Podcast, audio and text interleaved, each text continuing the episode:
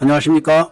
2021년 4월 28일 수요일입니다. 코페스 TV에서 오늘은 NLL 김대중 라인의 텃세 윤영화함 너마저도 이런 주제로 말씀을 드리도록 하겠습니다. 오늘 동아일보에는 단독 보도로서 고속 못 내는 고속함 임시 방편 진동 감지기 달고 작전 이런 기사가 떴습니다. 윤영화함 하면은 다 아실 겁니다. 제2연평해전에서 NLL을 사수하던 고속정 정장이었고 북한의 NLL 침범으로 전투를 하다가 산화한 해군 장교입니다. 그 장교의 이름을 따서 만든 함이 바로 윤영하급 고속함입니다. 이 윤영하함은 2007년도에 진술을 했는데 지금으로부터 15년 됐습니다. 그러니까 진술을 하고 15년 만에 고장이 나서 진동 감지기를 달았다. 이게 아니라 진술을 할 때부터 문제가 있어서 지금까지 15년을 진동 감지기를 달고 작전을 했다. 이런 이야기죠. 진동 감지기가 뭐냐면은 배가 떨리게 됐을 때 떨리는 진동수가 높아졌을 때 그 한계치의 경고를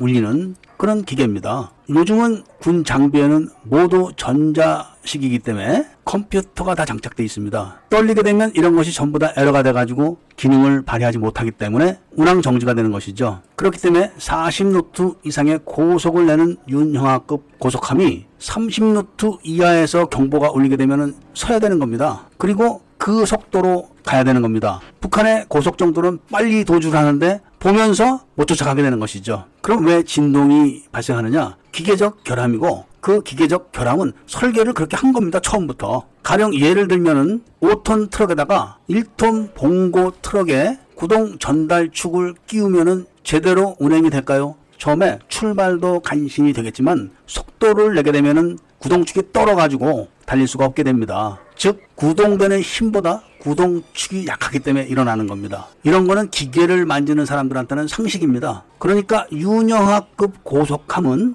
이렇게 구동축을 약한 거를 장착을 했다는 것이 밝혀졌고 그거를 빨리 바꿔줘야 되는데 그거를 빨리 바꿔주지 않고 있다 이런 겁니다. 그러니까 기계 전문가들은 처음부터 구동축이 힘이 약 약한 거를 다루는 겁니다. 승용차들도 요즘은 전륜 구동이 많지만 전륜 구동에 등속 조인트라는 것이 동력을 전달해 주는데 그 등속 조인트에도 플라이 휠 방식의 축을 달아놓습니다. 고급 차들은 그렇습니다. 고속으로 질주를 하게 되면은 등속 조인트가 고속 회전을 하는데 그 짧은 등속 조인트 길이도 떨게 됩니다. 떠는 걸 방지하기 위해서 그 중심에다가 그런 장치를 부착을 하는 것이죠. 그래서 떨림을 방지해 가지고 아주 고속을 내서 안정적으로 운행하게 만든 겁니다. 승용차도 그렇습니다. 그런데 전투 장비인 고속함을 구동 전달축을 약한 걸 다뤄놓은 것은 처음부터 의도적인 겁니다. 기계를 만지는 사람들은 처음에 그건 다 압니다. 그래놓고 조체도 굉장히 천천히 해주는 겁니다. 윤영화가 누굽니까? 바로 북한의 공격에 의해서 천사한 우리나라 해군 장교입니다. 그 장교의 이름을 따가지고 군함을 만들어가지고 NLL을 수호하라고 했더니 패를 그렇게 만들어 놓은 겁니다. 윤영아급 함정만 그렇다고 하면은 모든 밀매들이 말하길 처음에는 다 그래. 그거를 계속 고치고 수리하고 이렇게 해서 발전하는 거야. 이렇게 이야기를 할 수 있지만 NLL 사수를 위해서 거금을 투자해서 건조하는 함정마다 다 그렇게 만들어 놓은 겁니다. 기술이 부족하거나 그런 것이 아니라 고의적으로 다 그렇게 만든 것이 증명이 다 됐습니다. 그러니까 조금 전까지 말씀드린 윤영하 고속함은 윤영하 저속함으로 운영을 해야만 한다 이거죠. 작전을 못 하는 겁니다. 그것도 건조해서 진수한 다음에 지금까지 15년간을 그렇게 해왔다 이겁니다. 그래서 새로 투입을 하는 고속정, 구형 참수리 고속정의 단점을 다 없애고 보강을 한 신형 참수리 고속정도 지금 다 그렇게 만들어서 배치를 했습니다. 신형 참수리 고속정을 만들어서 배치를 했을 때는 전 세계가 떤다. 북한이 벌벌 떤다. 중국 군함도 덤벼라. 별의별 미사여구를 다 동원해서 칭송을 했는데 갑자기 언론에서 못 쓰는 미제 엔진을 달아가지고 신형 참수리 고속정이 전부 다 작전 불능 상태에 빠져 있다. 이런 보도를 합니다. 이런 보도를 분석해서 확인을 해본 결과 날조된 보도였습니다. 신형 참수리 고속정에 장착되는 디젤 엔진은 세계 정상급의 디젤 엔진입니다. 그리고 그 엔진은 차기 모든 나라의 해군 함정에 발전기 엔진으로 장착되도록 선정된 그런 엔진입니다. 그런 엔진을 함정을 고의로 부실하게 설계해가지고 함정에 속도를 내면은 엔진에 물이 들어가게 만들어 놓고 못 쓰는 미제 엔진 운운했던 겁니다. 이런 보도가 나가자 제가 엔진의 헤드가 깨지는 경우에 대해서 낱낱하게 방송을 했고 사례를 들어가면서 그리고 기술자들이 고의적으로 그렇게 하는 사례를 들어서 방송을 했더니 그런 기사가 그다음부터는 뜨질 않았습니다. 그리고 바로 기품원에서 조사를 들어갔는데 그 결과는 설계 부실이다. 이렇게 결론을 내렸고 윤영하급 고속함을 만들고 신형 참수위 고속정을 만들었던 STX에서 설계 부실을 시인을 하고 수정을 하겠다 이런 발표를 했지만 그럴 리가 없다고 저는 생각을 합니다. 이렇게 고속을 내야 작전을 할 수 있는 고속정 고속함들은 다 처음부터 설계를 일부러 못 쓰게 작동되게끔 한 의혹을 충분히 받도록 했고 이걸로 끝난 게 아닙니다. 바로 NLL상에서 해역 방공, 함대 방공을 하도록 건조된 인천급 호위함은 아예 선수 부분을 잘라놓고 건조를 해가지고 방공 미사일을 장착하지 못하도록 건조를 해놓은 겁니다. 물론 핑계는 그 당시에 방공 미사일을 개발 중이었었고 그리고 빈 공간을 만들어 놓게 되면은 나중에 함수 균형을 잡지 못할 것 같아서 그랬다. 이렇게 변명들을 하고 있지만 그것도 새빨간 거짓말입니다. 함수 부분을 잘라내지 않고 방공 미사일을 장착할 부분에 동일한 무게를 맞춰놓은 다른 장비를 임시로 얹어만 놔도 되는 겁니다. 초창기 울산급 호위함을 건조할 때는 무게중심을 맞추지 못해서 콘크리트를 부었다고 합니다. 배에다가. 그런 경력을 가진 해군이 무게중심을 맞추지 못할 것 같아서 잘라냈다. 이렇게 하는 변명은 아주 고의적인 겁니다. 그런 다음에 방공미사일이 개발이 됐습니다. 아주 고성능의 작전 능력을 가진 후기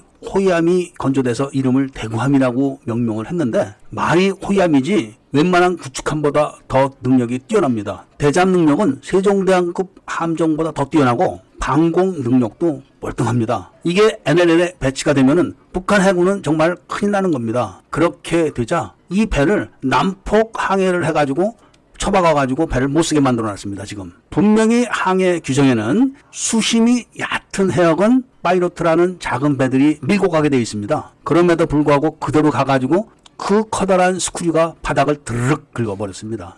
수천 톤 배의 무게를 움직이는 스크류가 땅을 긁으면은 엔진은 못 쓰게 되는 겁니다. 그래놓고 보고를 안 했습니다, 또. 그런데 배가 작동을 안 하니까 당연히 도크에 넣고 들어봤겠죠. 들어보니까 스크류가 깨져 있는 겁니다. 당연히 들통이 났죠. 그러니 조사가 진행될 거 아니겠습니까? 조사가 진행되니까 함장이 나가서 술 먹고 운전을 합니다. 그럼 당연히 음주 운전 단속에 걸리죠. 그럼 경찰이 부대에 통보를 하겠죠. 그거를 빌미로 해서 너 왜 술 먹고 운전했어? 해임 이렇게 해서 그 사건을 끝내버립니다. 너 누가 시켰냐? 물어내라 이런 게 아니라 보직 해임으로 없던 걸로 끝나고 배는 지금까지 서 있는 겁니다. 마치 송암동 오인 사격이라고 둘러대는 것처럼 국가에서 거액을 들여서 건조한 호위함 한척 그냥 해 먹은 겁니다. 그리고 그동안 NLL은 북한의 미사일 공격을 막을 대안이 없는 겁니다. 이렇게 NLL을 수호하고 방어할 우리의 해군 함정들이 모두 다 똑같은 일을 겪고 있다는 것은 우연이 절대로 아닙니다. 바로 김대중이 북한 경찰을 중국서 납치해서 안기부에 가둬놓고 고문을 하다가 그게 중국 정보부에 들통나가지고 그거를 숨기기 위해서 북한이 제정한 NLL 무효 협정 즉 북한에서는 이거를 김대중 라인이라고 한다고 하는 이야기를 제가 들었습니다. 그 라인을 지켜라 이런 압박을 하는 것 때문에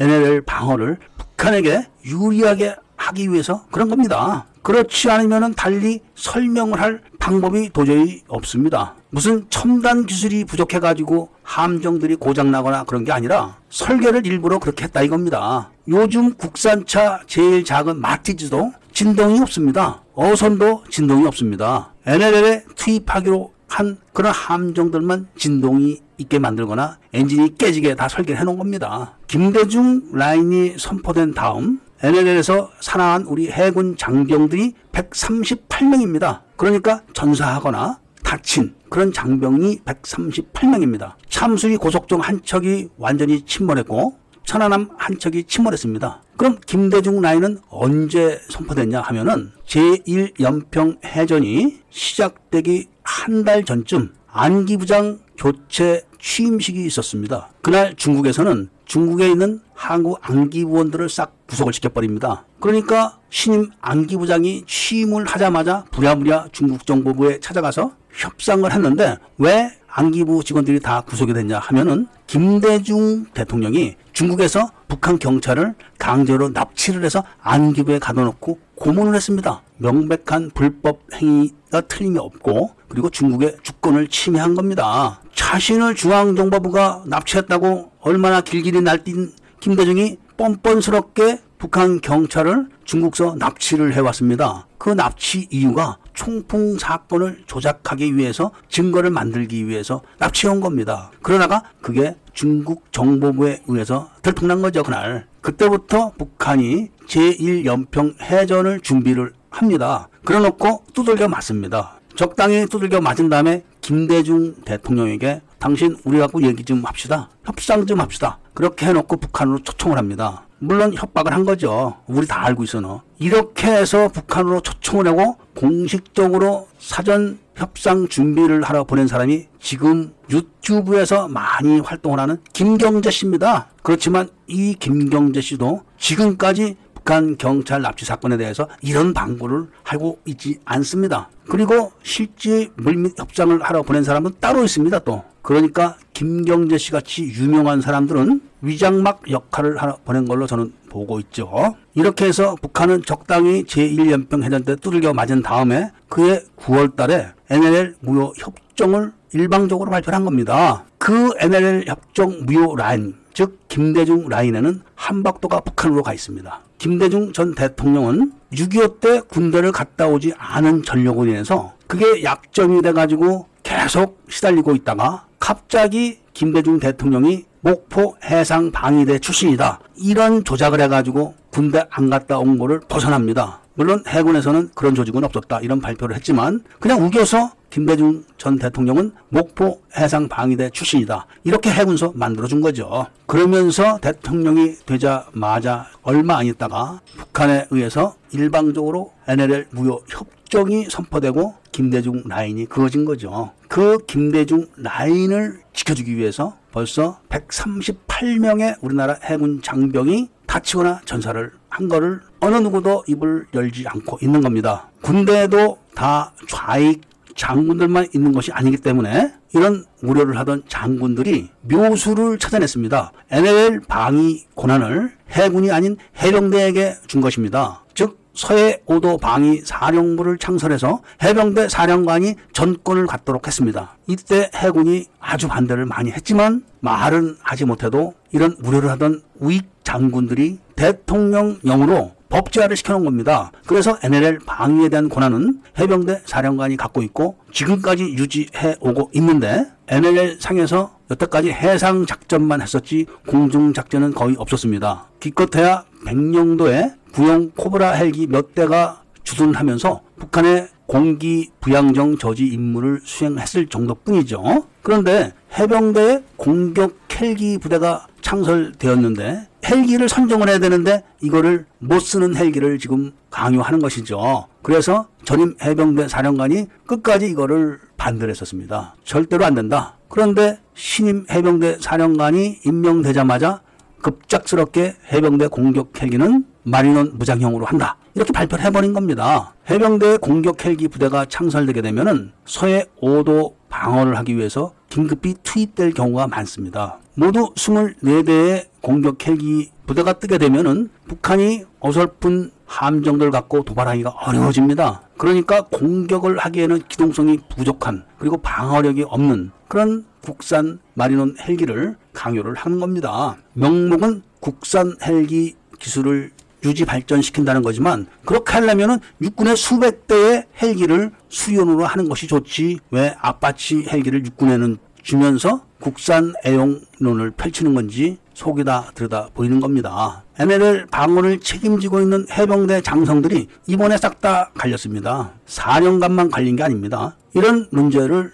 국민들은 모르고 있는 것입니다. 신임 해병대 사령관이 임명됐을 때 국민들이 원하는 곳에 해병대가 언제든지 간다 이런 이야기를 했는데 그때 마린온을 타고 간다 이 이야기를 뺀 것 같은 느낌이 아주 많이 듭니다. 지금 대한민국은 세계 5위의 군사 강국입니다. 국방비도 그렇게 쓰고 있습니다. 아마도 내년부터는 러시아를 추월한다고 합니다. 그런 나라가 세계 최고의 거지 나라인 북한에게 군사적 균형을 맞춰주기 위해서 모든 해군 함정을 못쓰게 설계를 했다는 의혹을 받는다는 것이 가슴 아프지 않을 수가 없는 거 아니겠습니까? 그런데다가 해군 장병들이 한두 명도 아니고 한두 십 명도 아니고 138명이나 벌써 죽고 다쳤습니다. 그리고 이걸로 끝나는 게 아니라 더 많은 해군 장병들이 죽고 다치게 함정들이 만들어져 가고 있고 그런 기회를 계속 북한에게 줄 수도 있다는 우려를 하면서 오늘 이야기를 마치고자 합니다. 구독과 좋아요, 알림을 부탁드리고 이야기를 들어주셔서 감사드립니다.